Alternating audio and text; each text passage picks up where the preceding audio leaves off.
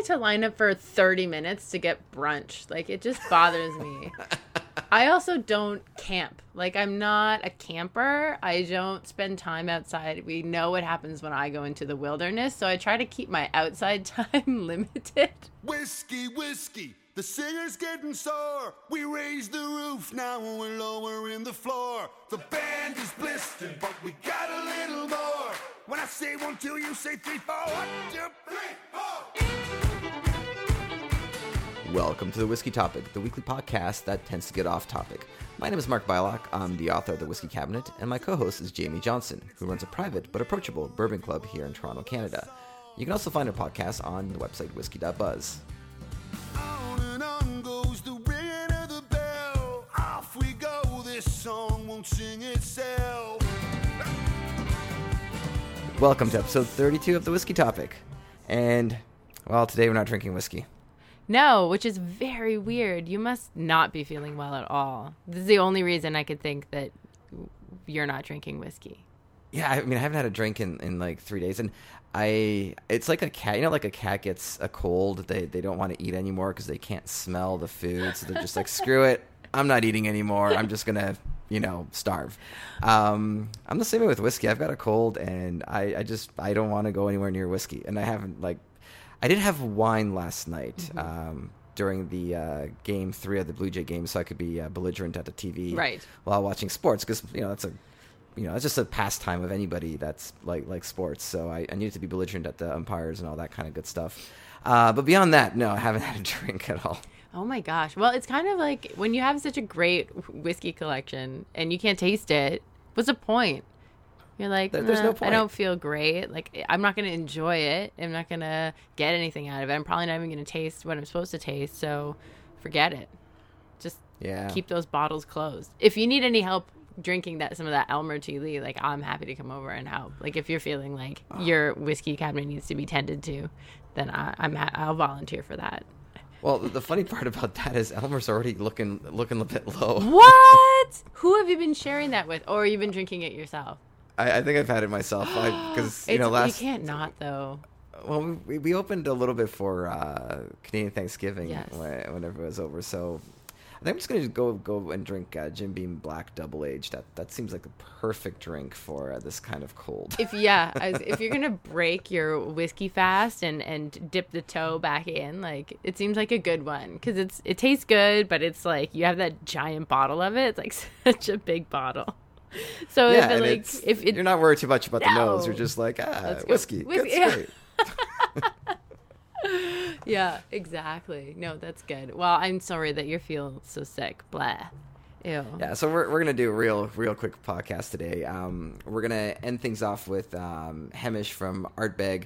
Uh, we did an interview with him a little while ago, actually, for the 200th anniversary, and uh, it was a really cool interview. We just never really fitted into the show as uh, as we recorded it pretty early on, uh, but we'll have a cut down version of that interview at the end of the podcast. Yeah, and the fun thing about that is we did it at the Caledonian. So we were actually in a pub, um, and you know, with Ardbeg there. And so if you are hankering to drink some whiskey today, even though we're not, I, you know, I say go for it. Get like a smoky, peaty one, and um, pretend you're at the pub with us with Hamish from Ardbeg.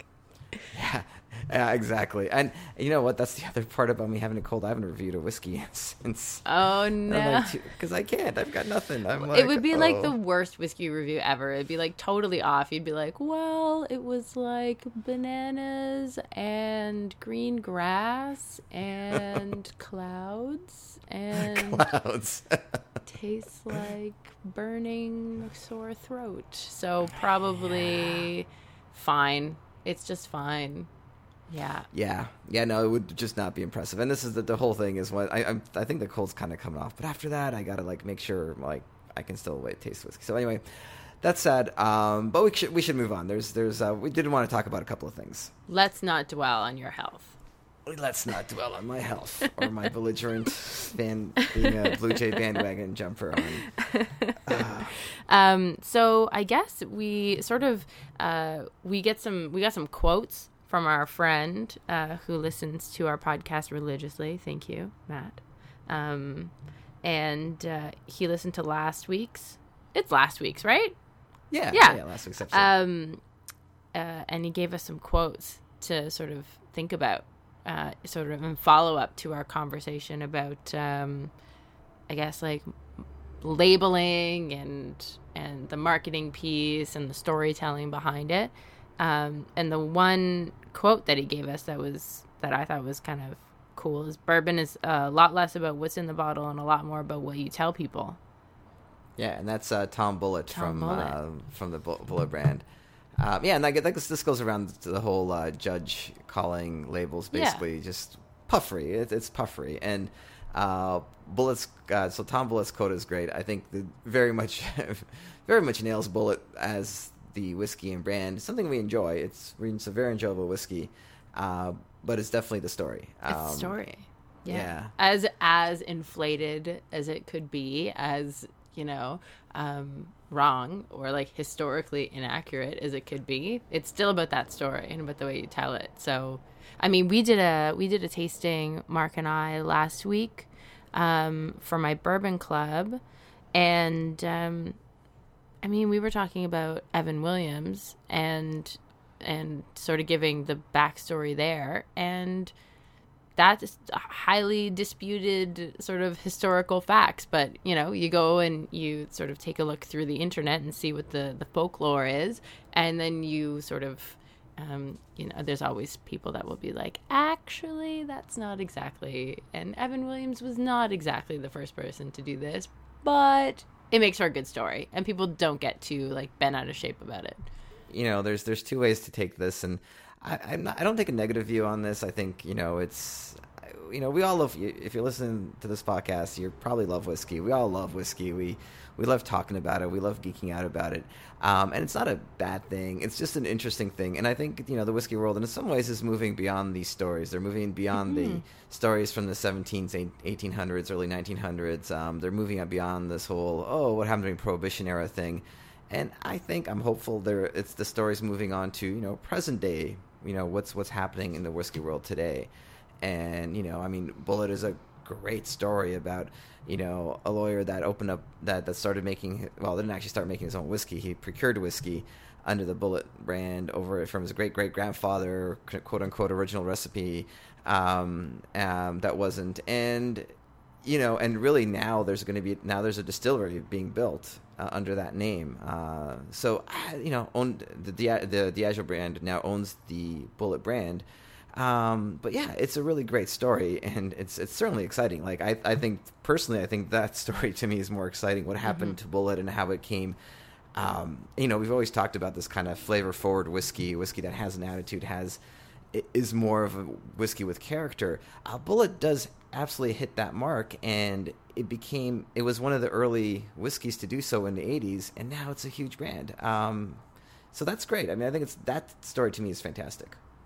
Yeah, and it's it's really interesting. I was actually looking through um was it Drinks magazine or something like that online and it's so interesting. There's all these new brands that are coming out that don't and we were talking about this a little bit last week as well how they they're sort of um what are the brands that are coming out and just saying, "Well, we want to make whiskey." And so we don't have to have this whole historical thing. We don't have to be, you know, frontier sort of style. We can we can just say like, "Hey, we're we just we just want to make good juice."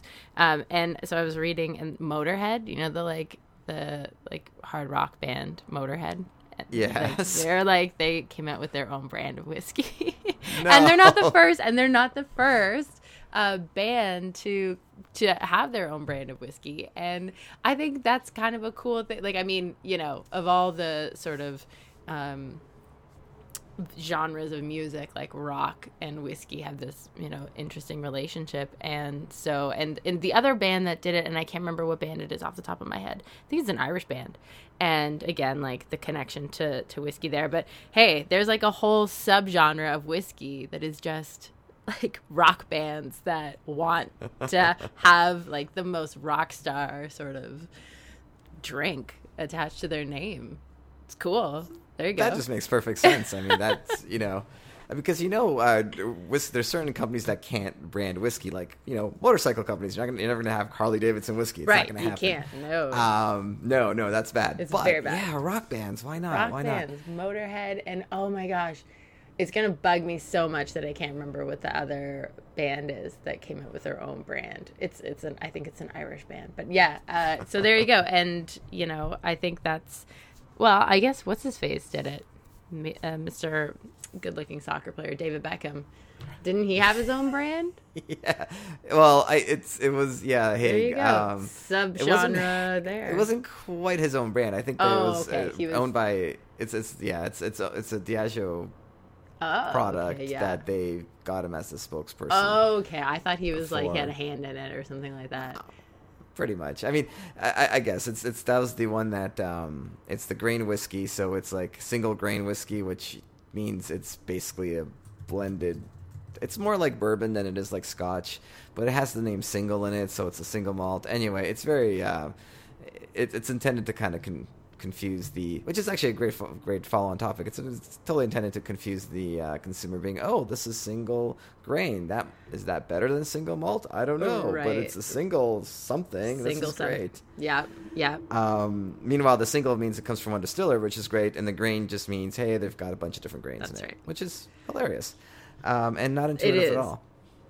No, no, No, and then, you and then the other one, um, and so this is all coming. Uh, the quote, the Tom Bulleit quote, is from uh, Fred Minnick's book Bourbon Curious, and Fred Minnick has a good quote in there as well. He basically says, "Proof, age, and whiskey type are about the only things that you can trust on an American whiskey label. Bourbon labels rival political ads for the most bullshit per square inch." Damn.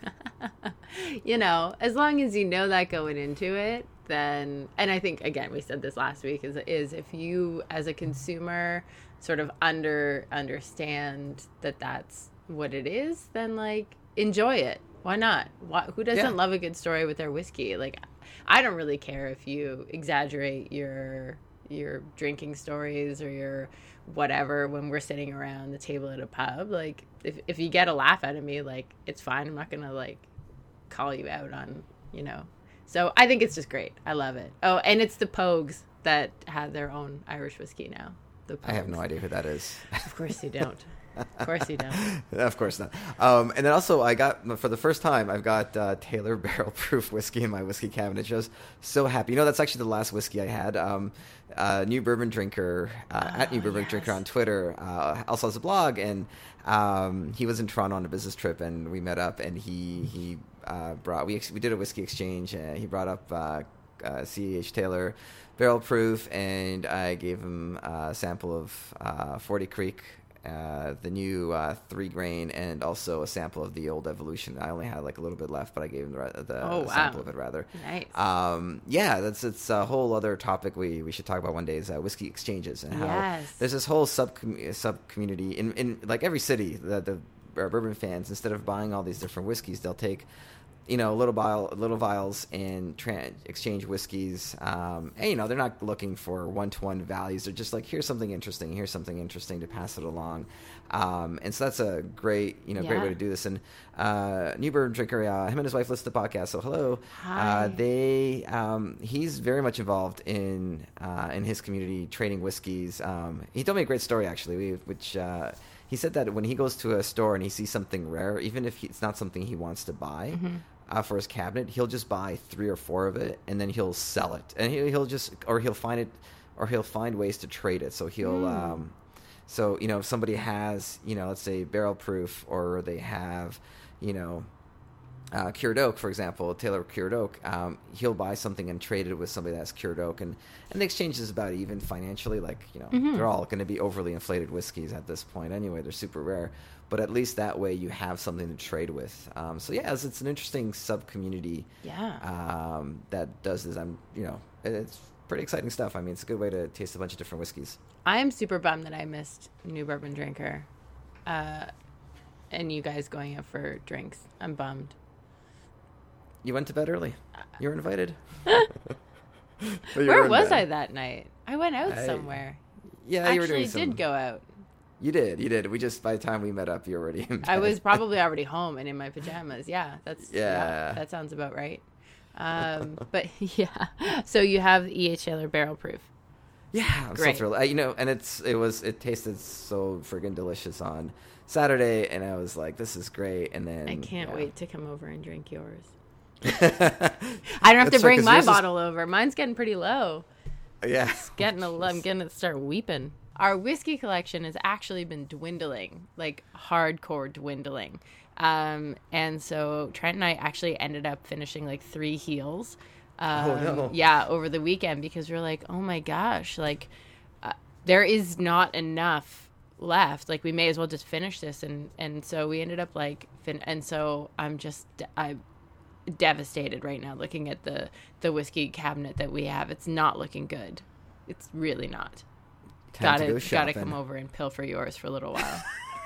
I'm like, time to go shopping. Jamie's like, time to come over to Mark's place and pillage. I'm like, what? yeah, that's right. I'll just like knock on the door and be like, "Who's that?" And I'll be like, "It's me. I came for a little sample. Just gonna take it and go home."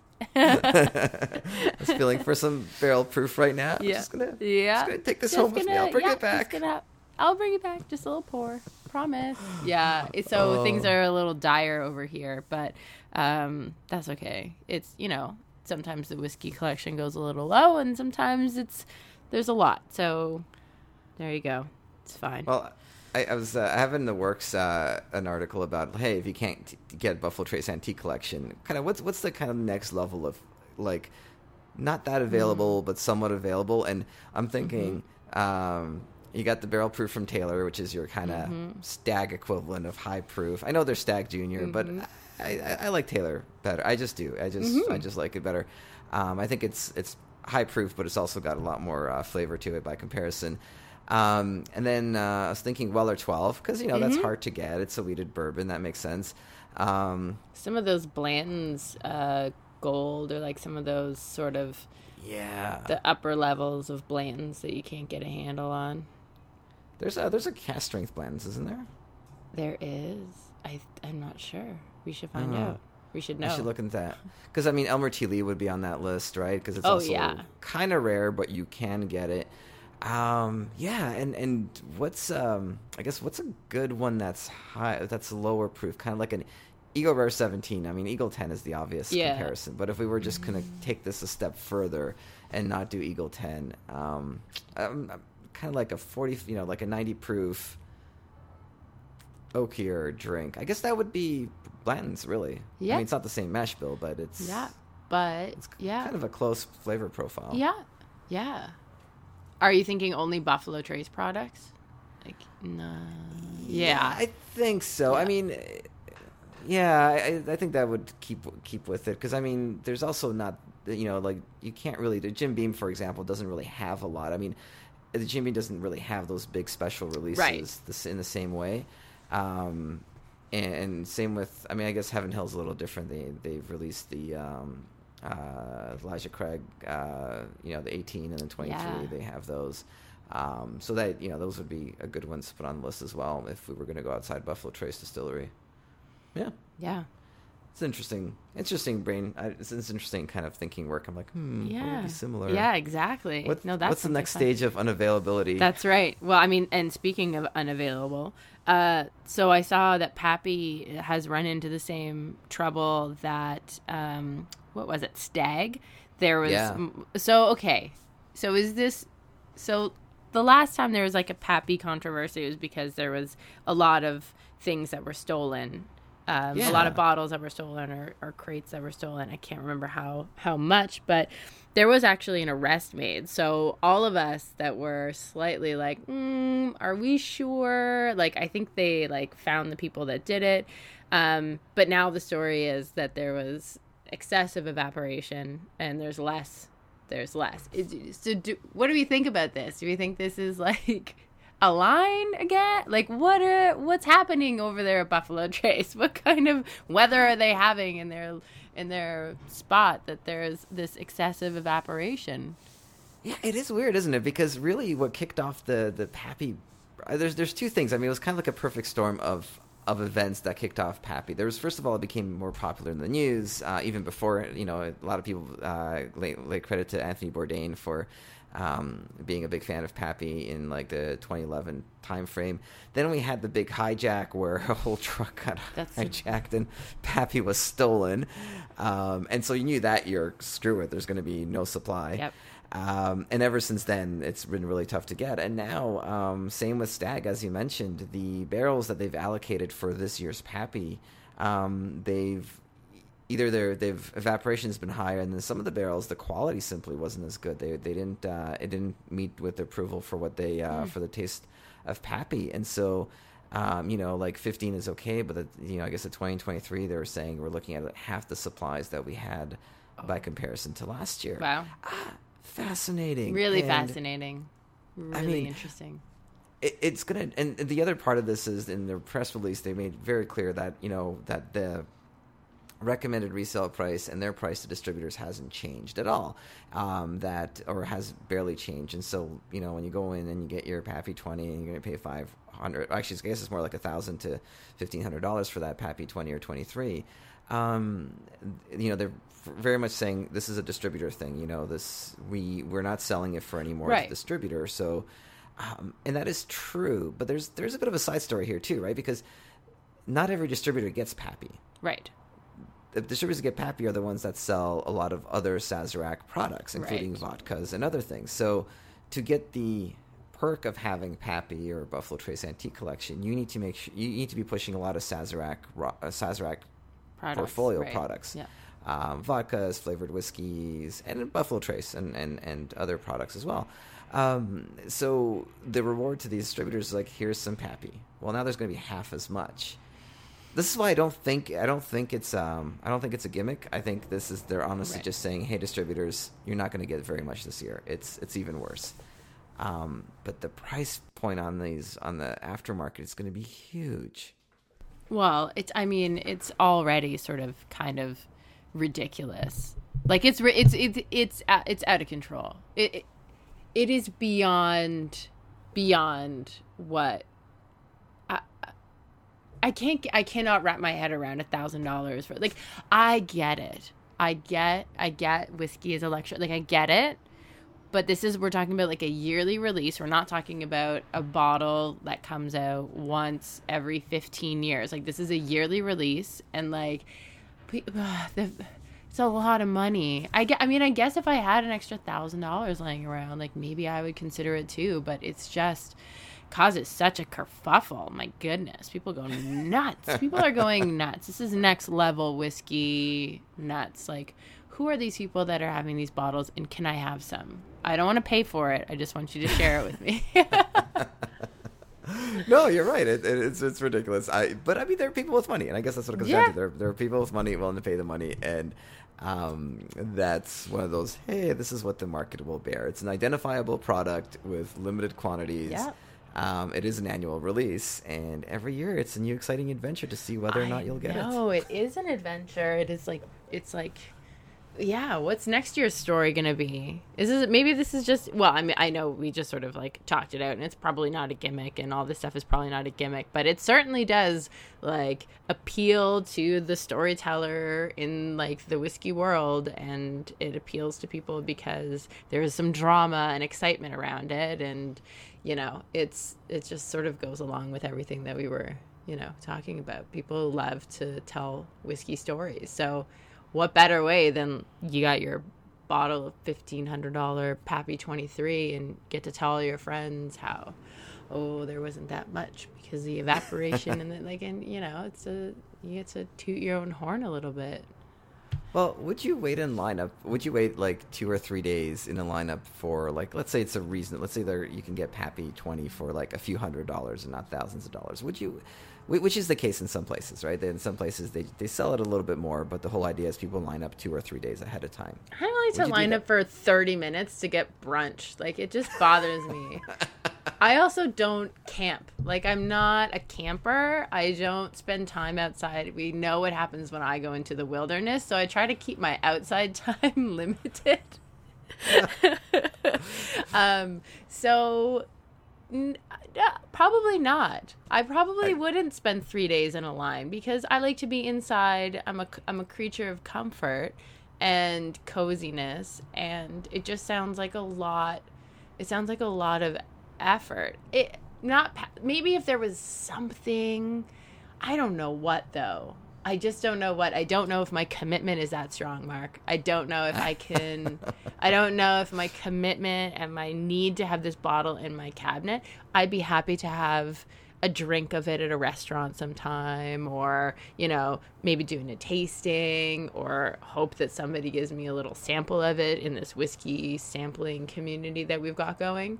But I just don't know if my my collection will is strong enough to put me outside for three days. I'm a wimp. I'm like a total, total wimp. Would you wait outside for you. three days?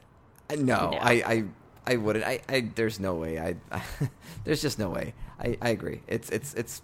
Well, first of all, it's Canada, so it's cold. But It's even if it was like in a warm country, I think the longest thing I've, I've waited for uh, Franklin's barbecue in Austin, and that was about a four or five hour wait, and that was fun because it was more of like um, you know, it was a bit of a, it was a bit of a party. It was Yeah, it you was guys a had six a.m. party. Yeah. we had fun in the lineup, and that was good. Um, but outside of that, I don't think you know. I mean, I guess I waited for the first iPhone that came to Canada for like two hours. Yeah. Um, yeah, no, I mm, no. Wednesday, Yeah. I waited for the Backstreet Boys outside their hotel for like an hour.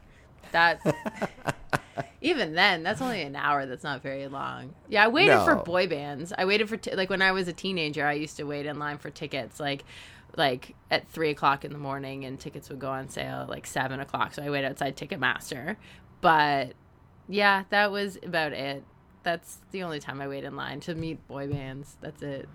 well, we're, we're spoiled today. I mean, we basically hit refresh on our browser and buy tickets. Yes. Like we don't wait on wait for stuff anymore. We don't. Um, and it, it is pretty old school, though. I think I have a lot of respect for that. It's, it is pretty old school to just wait in line for days and and just to get that product. And I think that's very cool and very old Oh, school. yeah. it's not something I I'd want to do. Um, but yeah, we should um, you know we, we should we should end the podcast with yes. a story of.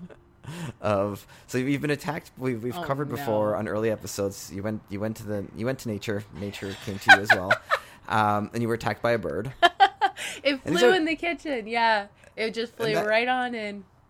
and that's a true story like this is your this is 100% happened um, Yeah. it's quite it's more believable than The, the The- most recent story. the most recent story I have photographic evidence of the most recent story. Could be a cartoon. Like I could just get someone to draw it and be like, "This is what happened." I think my dad's writing a children's book called "The Princess and the Toilet Squirrel." He's like, "I've almost got the book finished," and I was like, "Is he?" Uh. Because that would be something that my dad's retired. He would totally do. He'd be like, "I'm gonna make a children's book." So I guess I should back up a little bit.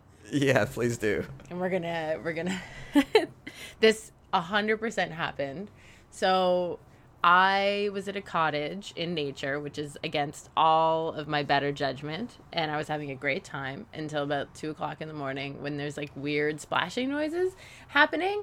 And like i don't know anything. I live in an apartment in downtown toronto so i was like maybe there's some sort of like water system out here that makes these weird noises. Anyways, it was kind of weird and it just kept going on. And it would come in these like weird spurts of like splashing and then stopping and splashing. So I was like, okay, Trent, my husband, I was like, what is that? Can you explain that noise? Like, you need to figure out what's going on. I'm in bed, I'm, I'm exhausted. So he like ventures out and then he comes back into the bedroom and he's like, there's a rodent in the toilet. And I was like, what? What are you talking about? What do you mean rodent in the toilet? He's like, there's a rodent in the toilet. I was like, what kind of rodent? A mouse? A rat? And he's like, I don't know. It doesn't look like either of those. And so like, sure enough, I was like, I go in and I lift up the lid and I was like, oh my god, it's a it's a squirrel. It was a, it looked like a chipmunk, but it was like the size of a chipmunk, but, but it was a squirrel because it had this tail. And so basically, yeah. So Trent started pacing around and like fretting about how to get it out. And I was like having visions of this bird attack. Then the bird came in. I was like, this is going to take us two hours to get out. I'm so tired. It's two o'clock in the morning. Let's just get this thing out of here. So, of course, in my haste, I just like put on some dish gloves and I thought I could grab the the squirrel close enough to the head, which I did, that he wouldn't be able to turn around and bite me. I did not account for how slippery he would be because he's wet. And he squirmed and he squirmed out of my hand and bit me, of course, because that's what he did. And he was Yeah. frightened because I was a big bad monster. And although I saved his life because he didn't drown. And Didn't care. Didn't Didn't, care. care. Just like whatever. so the little asshole bit me, and uh, well, then I, I mean, what does a city person do? Like, I was like, what do you do when you get bitten? And he broke the skin. So I was, I know. So I was like, oh my God, this sucks. So I was like, I guess you have to go get a rabies shot. Anyways, drove to the hospital three o'clock in the morning. Nobody, like, honestly, it was like a small town. Like, nobody, like, the lights were out and emerged, and we had to ring the doorbell for the nurses to, like, let us in. There was two nurses and one doctor.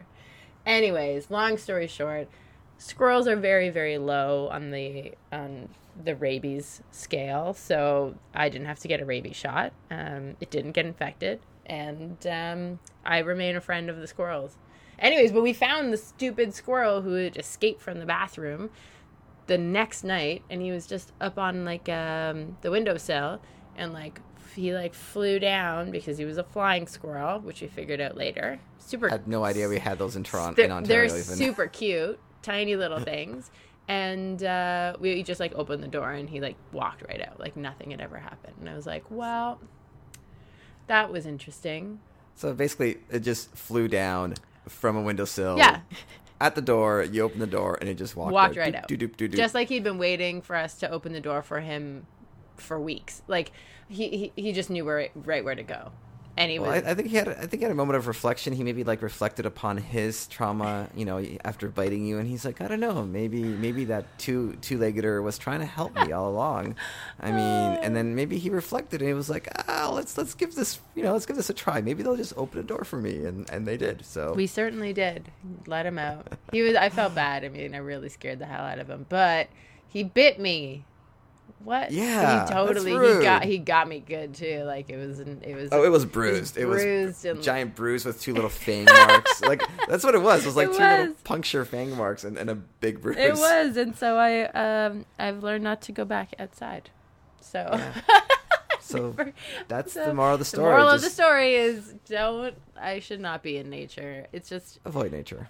I just avoid it. Just stay in the concrete jungle here, and just you know, don't get bit. I know, know not to next. touch mice and rats, but I was like, oh, it's a forest creature. Like I'm sure it's just like the the Disney movies, and he will just jump into my hand, and I will let him go, and he'll come back tomorrow and fix me breakfast. Hope you guys enjoyed today's uh, episode. So, like I said, like we mentioned before, uh, we're gonna have Hamish uh, talk about Ardbeg, a little bit of history, and he has a really funny story in there about how they messed up making a whiskey and actually took two single malts and created a three hundred thousand dollar disaster. Um, so it'll be a lot of fun. I think that was three hundred thousand pounds. Anyway, you'll hear in the interview. Yeah, enjoy Hamish. We did. So yeah, I'm Hamish Torrie. I've, I've worked for Ardbeg uh, for about 16 years now, and uh, I joined in 1999 when the distillery was just getting going. And if you remember back that time, uh, my company, the Glenmorangie Company, bought Ardbeg when it had been closed for many years. So um, the previous owners had used it principally for blending Scotch. So Ardbeg was made as a constituent of to go into big blends like Ballantine's and Teachers and, and also Johnnie Walker as well. So it, it had never been marketed as a single malt whiskey uh, before, but it had a fantastic reputation in the world of whiskey. And uh, that's why my company bought it, because they could see an opportunity with the, the, the, the rise of the peaty smoky whiskies like Laphroaig and Lagavulin. Yeah. And of course, Ardbeg is on the south coast of Islay, just uh, just along from um, Laphroaig, Lagavulin, and then you get to the end of the road, as we say, the end of the most famous road in whiskey. Yes. and there, there's our distilleries there. And they're all three distilleries on the sort of the rocky coast, and it's incredibly. Have you been there? You, No, I've never been. I've been to Scotland, but I didn't make it. It's, uh, it's that far. wonderful. It's, it's Yeah. It's The photos look amazing. It like is, just having it that is. distillery and Yeah, the yeah. ocean. Oh. You got the ocean, you got the distillery, you got a lot of wind, you got a lot of rain, you got a lot of weather, you got a lot of the elements, Yeah. And um, and these distilleries have grown out of you know the, in ancient times they were just simple farm distilleries, and it was a byproduct of obviously the harvest of barley. They would keep some back to make to make whiskey for the winter. Yeah. But uh, most distilleries got legally established around the beginning of the 1800s, and Ardbeg was established in 1815.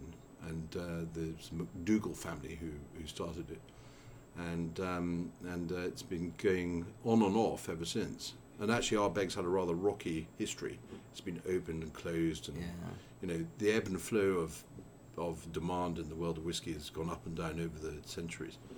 Um, but there's a chap called Alfred Barnard who's a, who wrote a book in 1886 called The Whiskey Distilleries of Scotland. Mm-hmm. And he, he describes going to Ardbeg and, and he describes it as one of the biggest distilleries on the island and uh, very famous for its peaty, peaty, as the peatiest whiskey Yeah. of, of, of all the islands. So we've actually held to that tradition. So Ardbeg today is the peatiest of all the island whiskies. And by peatiness, I mean it's called ppm, parts per million phenol. Um, and um, Ardbeg, we measure Ardbeg's peating level at about 55 parts per 1000000 And the other distilleries on the island are 40, 35, 20. Um, so we are the we are popularly known as the, the, the peatiest of all the island whiskies. But the key thing about Ardbeg is it's got a fantastic balance in the in the flavour profile, and um, the um, the peatiness and the smokiness is balanced by a lovely fruity floral complexity, and we think that we get that from um, from the still, the spirit still. The top of the spirit still, there's a, the lyne arm where you, the vapors come up and go over down to be collected, and on the Ardbeg lyne arm, there's a little pot like a it's called a purifier. Mm-hmm. And what happens is that the, the spirit, the vapors come up, and the heavier ones drop into this purifier and go round again, and only the lighter ones get over. And that's what we think gives Ardbeg its this balance of sweetness and floral floral complexity. We've been we've been building up Ardbeg stocks ever since we arrived in 1997.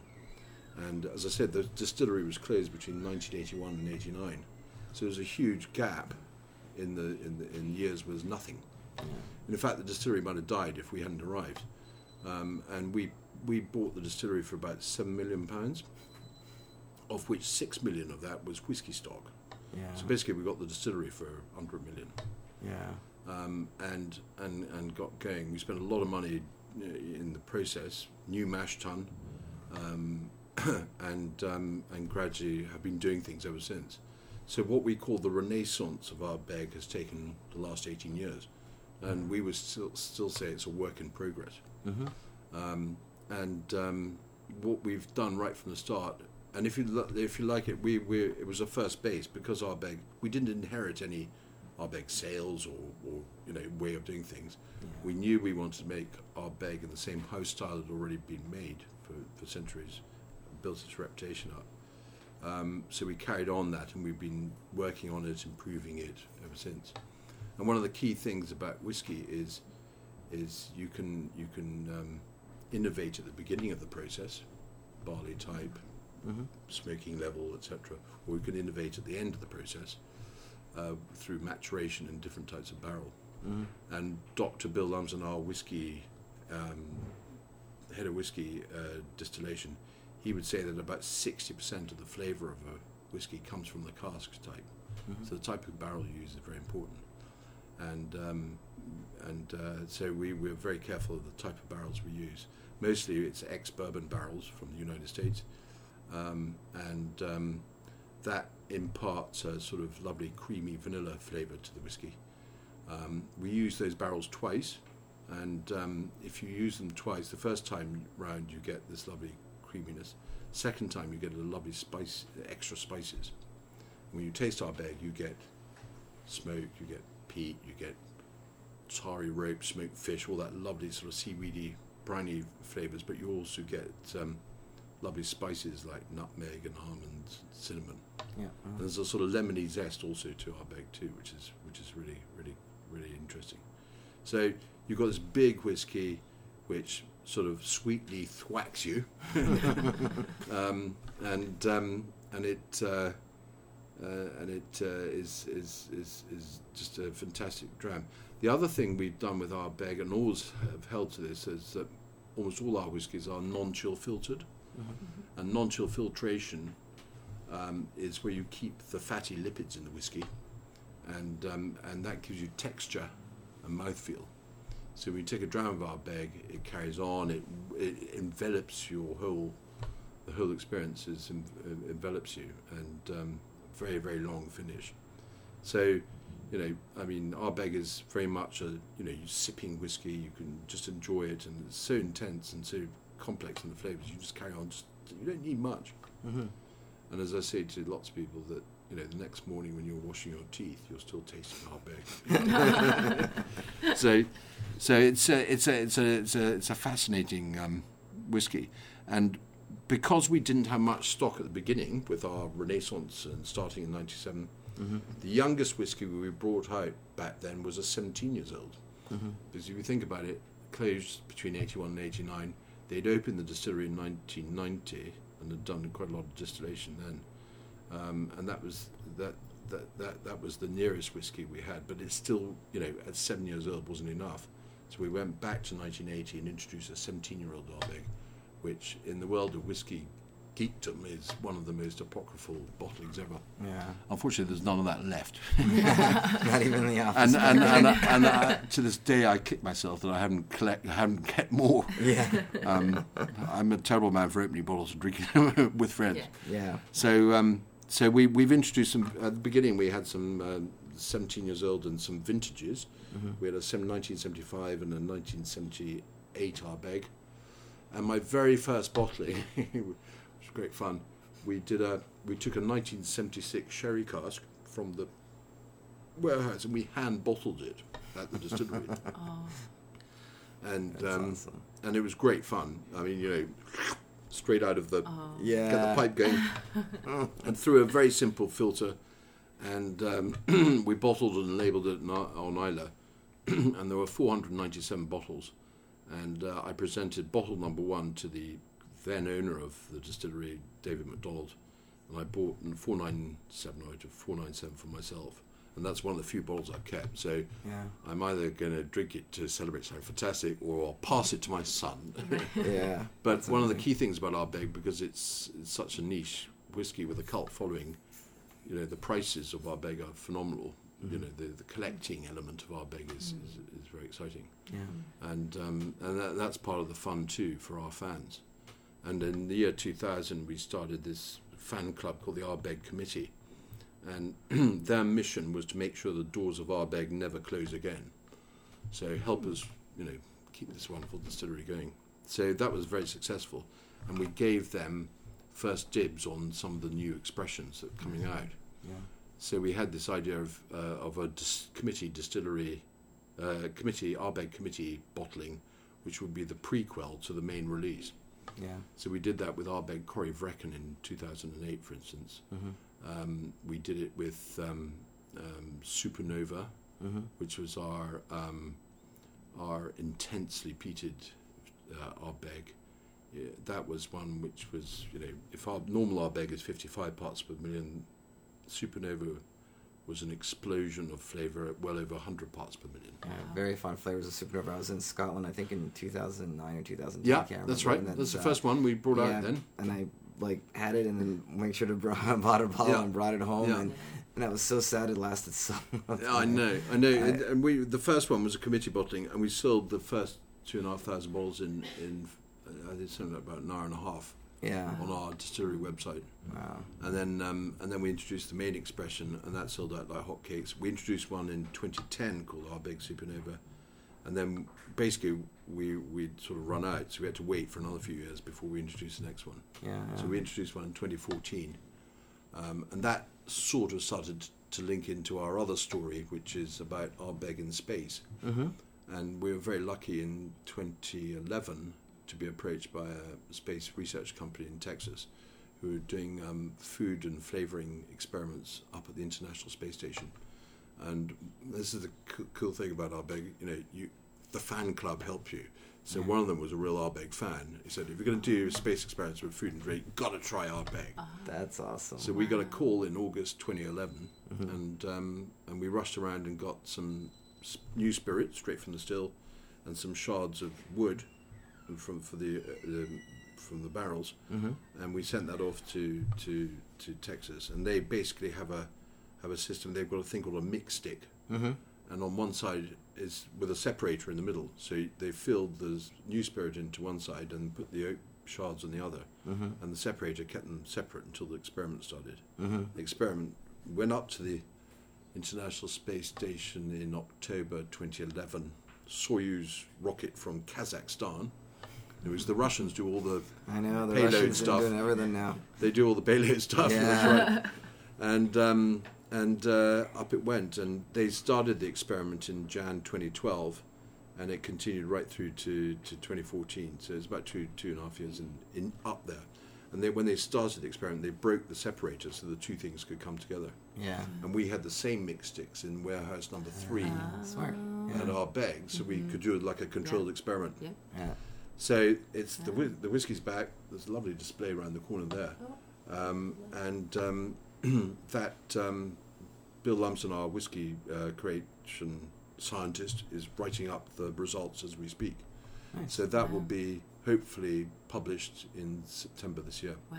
okay, that's interesting. So there's no pressure on Bill. He's got the No world pressure at scientist all, waiting yeah. for him. Yeah, yeah, So, but that was a great, great fun uh, way of of basically for us to say that Ardbeg was out of this world, yeah, yeah. literally.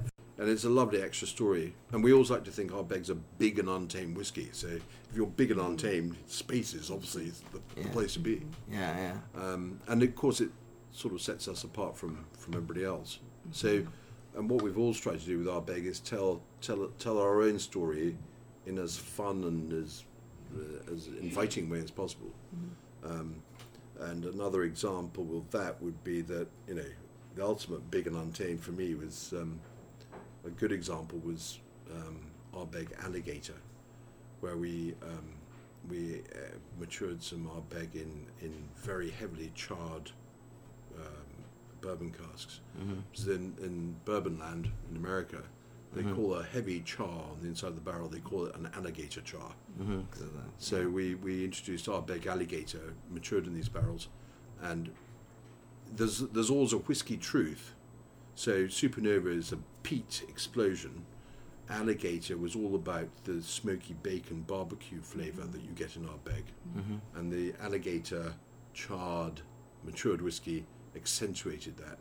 yeah, So so it's it's not just fun and gimmicks. There is a truth behind yeah. what we're doing. Yeah, your naming is fascinating. It's always tough finding like a lot of the Yeah. this. I, I've never had alligator, for example. Yeah, That's a, yeah. one that I've been definitely wanting to Yeah, try. yeah. Um, but yeah, because your naming always has some sort of historical. Absolutely, the, the, Reference. but there's a slightly It's sort a of thinking name, though. You That's don't a know right thinking away. name. Yeah, Yeah. And it's fun, which and I find Yeah. that there's always this push and pull between Yeah. sort of traditional Yeah, and trying yeah, to contemporize, yeah, and yeah. and it keeps things a little more Yeah. light and, and fun and Well, exciting. my, my, my, my, my thing is when people ask me that, I s- I, keep saying, like our Ardbeg's a serious whiskey, Mm-hmm. but we don't take ourselves too seriously. And it's that balance of, Mm-hmm. of serious intent, but let's have some fun along the way. Mm-hmm. And tell the story in as inviting, engaging as possible way as possible. Mm-hmm. Um, so, for instance, um, we had a limited bottling to celebrate 10 years of the Ardbeg Committee, and that was called Roller Coaster, because literally the distillery's had so many ups and downs in its life, and the roller coaster also described the proportion of whiskies from different years that was in the in the in the bottle. So it was like a sort of a bar chart with you know, so it went up and down like a roller coaster. yeah. I like I like that. I, I've seen that. Um, like I, I like that a lot. when You guys did that. That Yeah. was. Uh, I wish that became like a standard in the Yes, in the, yes. in the community, just overall, right? Because your Ardbeg ten doesn't just have ten. Yeah. Uh, it would be nice to have that standard where you say, hey, you know, this is like ten year old and this is eleven year old. It's Yeah, so much yeah, yeah. Percent. It'd be wonderfully displayed, like wonderfully displayed, where Absolutely. the consumer understands what Absolutely. that means. And Yeah. when we, we, we did another story like that, uh, but just talking about the, the effect of maturity on, on, on whiskey. In about 2004, if you think we'd started in 2000, 1997, by 2002 people were saying, come on, what's your Ardbeg taste like? You've been five years at it. So we started sampling um, Ardbeg, young Ardbeg, and um, we thought, mm, this is nice. So we said, well, why did we bottle it? So we bottled it as very young Ardbeg, um, really to show the committee what what it was looking like. Yeah. And they absolutely loved it. So so we said, right, well, let's start the peaty path to maturity. So that same whiskey from 1998, um, every year we brought out a bottling as it got older. So it started off as a very young Ardbeg, then it went still young, then almost there, and we've arrived. right? So 2008, we've arrived. That was Yeah. our Renaissance bottling, and uh, we we um, from then on actually that meant we had our own ten years old, Yeah. and we could start to expand Ardbeg around the world. Who, So- who's responsible for that kind of quirkiness in Ardbeg? It's, Uh, me and a couple of others. that's awesome. No, that's great. But to the key point, the key point of this Yeah. is that you have some fantastic, enlightened senior managers Yeah. who, who can see what's going on and just say, just let these guys roll with it. yeah. Because corporate life can be very constraining, Mm-hmm. and you're not allowed to do anything without getting 50. but uh, because our other uh, tram, Glenmorangie, is big and successful, Mm-hmm. they could afford for us to play around and have some fun. Right. And um, and we've always had this idea of Ardbeg being big and untamed, Mm-hmm. and um, and and express it in as bold and as, as adventurous way as we can, without breaking the rules of Scotch. Mm-hmm. So we're governed by the Scotch Whisky Association, and they we've sailed quite close to the wind on some occasions. but that's that's what you do. You you dare, and uh, then you get told to to behave. But but, but it, what it does is it gives people a truth about the whiskey that we're doing, but also it gives you a fun story to to to connect with people. And um, and as I say, we've we haven't done much traditional promotion in the sense of advertising or you know big ads or anything. We just talked to the committee, and the committee have told our story. It's amazing. So so it's w- way before the word viral was actually you know we were viraling when there wasn't hardly any internet. and, Yeah. and we started collecting members by little um, uh, leaflets in the box, and then that got going. Then eventually we got going online. Um, and then, uh, and then the conversation still continues to this day. But I remember when Twitter arrived and Facebook and all that, and we were way ahead in terms of what you can do now. But now, of course, with all those extra tools, you can do it even more easily. Yeah. Um, so, uh, But there's also less commitment because it sounds like you've got a very committed. you know- absolutely, Yeah. Yeah. absolutely. Yeah. And we, we, we've actually we've had a few mistakes as well along the way. I'll have to admit, but we we um, back in two thousand and three four um, at our bottling plant in, in on the mainland. Um, we um, somebody we used to own three distilleries and we still own two. We've got Glenmorangie, Ardbeg, and we had another one called Glen Moray, which is up in Speyside. And um, Glen Moray is a fine dram, but it's not quite the stature of Ardbeg or Glenmorangie. But we were bottling some Glen Moray, and unfortunately, somebody pulled the wrong lever, and some 12-year-old Glen Moray got into a vat of very old Ardbeg. Oh no! And that was a that was like a sort of, oh god. And, and our, our bosses uh, had furious, and you know. This guy was about to get hanged outside. the- my but, it, but but actually, um, Paul Neep, our chief executive at the time, said, "Let we can't. We had already had several insurance claims of similar mistakes, and, and he said oh, we can't go back to the insurance with this one. And the the value was about three hundred and fifty thousand pounds. So right, Hamish, right team, come up with come up with a, a solution.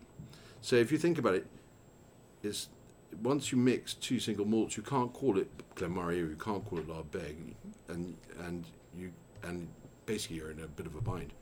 So so I remember I used to drive to work across the Forth Road Bridge to Edinburgh um, every day, and um, I was sitting and thinking, well, look, a problem is an opportunity, isn't it? So we, I was thinking about this as an accident, and there's a word in English called serendipity. And serendipity me- means making happy discoveries by accident. So we called it serendipity because it's a pity to waste it.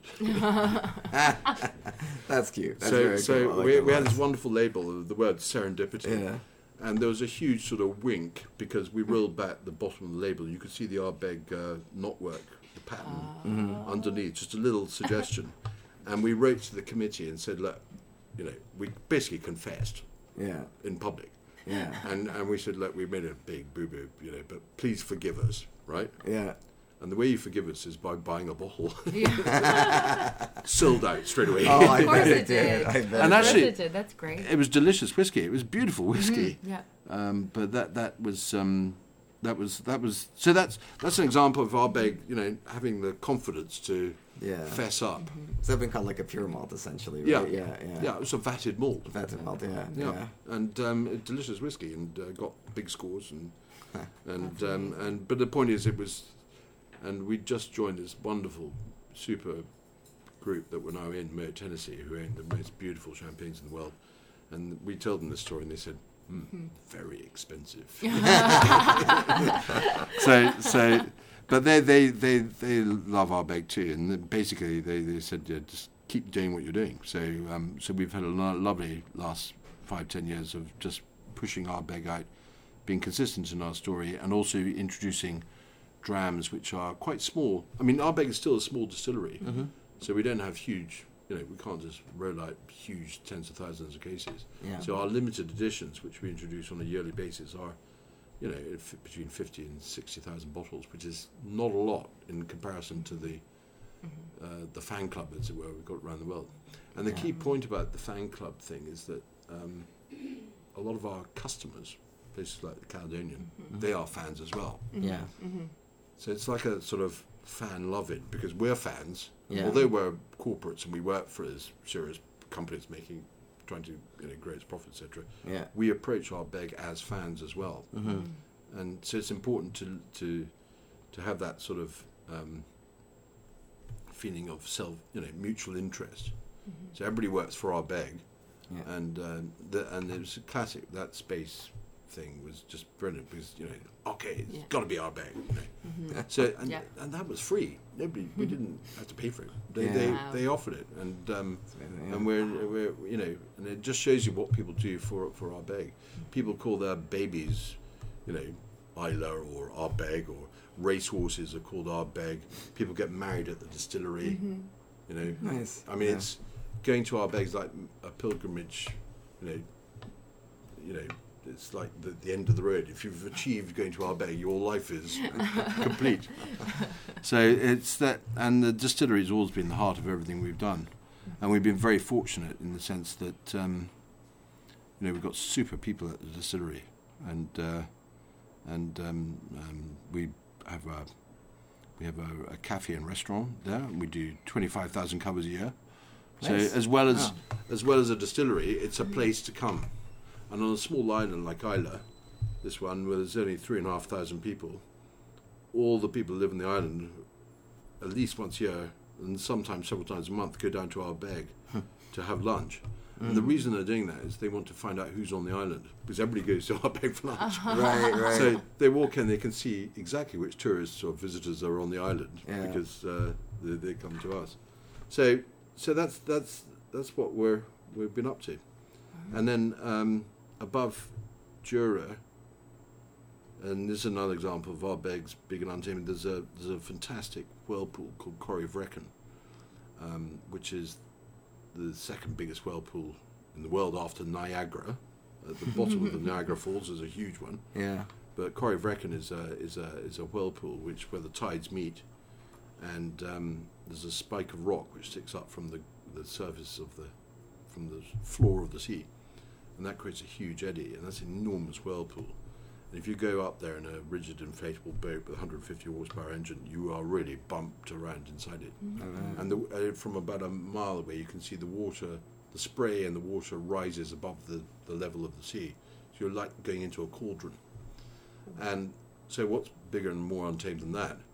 So we we we developed a whiskey called Corryvreckan, which was, and it, which is now the third expression in our range, and that is that is a fantastic, big, powerful whiskey. So you've got ten years old, beautiful, balanced, lovely smokiness, seaweed brightness. Then you've got Uigeadail, which is this um, maturation in sherry casks and, and bourbon barrels, and then you've got Corryvreckan, um, which is strong at 57.1% alcohol. It's big, big whiskey, mm-hmm. and that's got a lovely sort of peppery cayenne pepper, big, big fruitiness as well. And each of them has a slightly different style of maturation, mm-hmm. and that's how you, you, you create create difference out of the same distillery. Right, right. Mm-hmm. So today we've got 10 years old Uigeadail and Corrie Vrecken.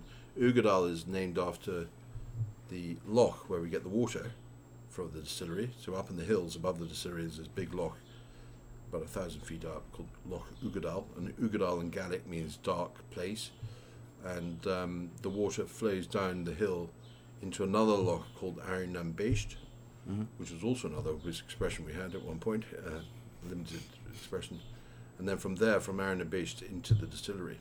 And Uigeadail, we introduced, we, we, we introduced 10 years old in 2000, using some stock from the previous owners. And then Uigeadail arrived in 2003.